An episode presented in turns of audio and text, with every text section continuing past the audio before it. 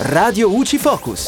Un saluto dalla redazione. Cessione del credito sconto in fattura, risolto il problema della trasmissione sulla piattaforma. L'Agenzia delle Entrate tramite un comunicato stampa fa sapere che è stato riaperto il canale per la trasmissione delle comunicazioni delle opzioni di cessione o sconto in fattura relative ai bonus edilizi. Il canale era stato temporaneamente sospeso per permettere l'adeguamento della piattaforma informatica alle modifiche introdotte dal Decreto Legge numero centocinquantasette del duemilaventuno, il cosiddetto Decreto Legge Frode.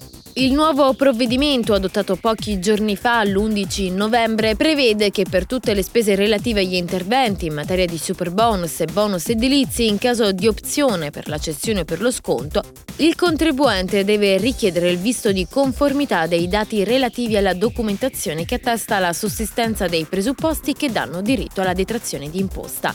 Pertanto l'Agenzia delle Entrate ha approvato il nuovo modello di comunicazione delle opzioni, le relative istruzioni per la compilazione e le relative specifiche tecniche per la trasmissione telematica del modello all'Agenzia delle Entrate.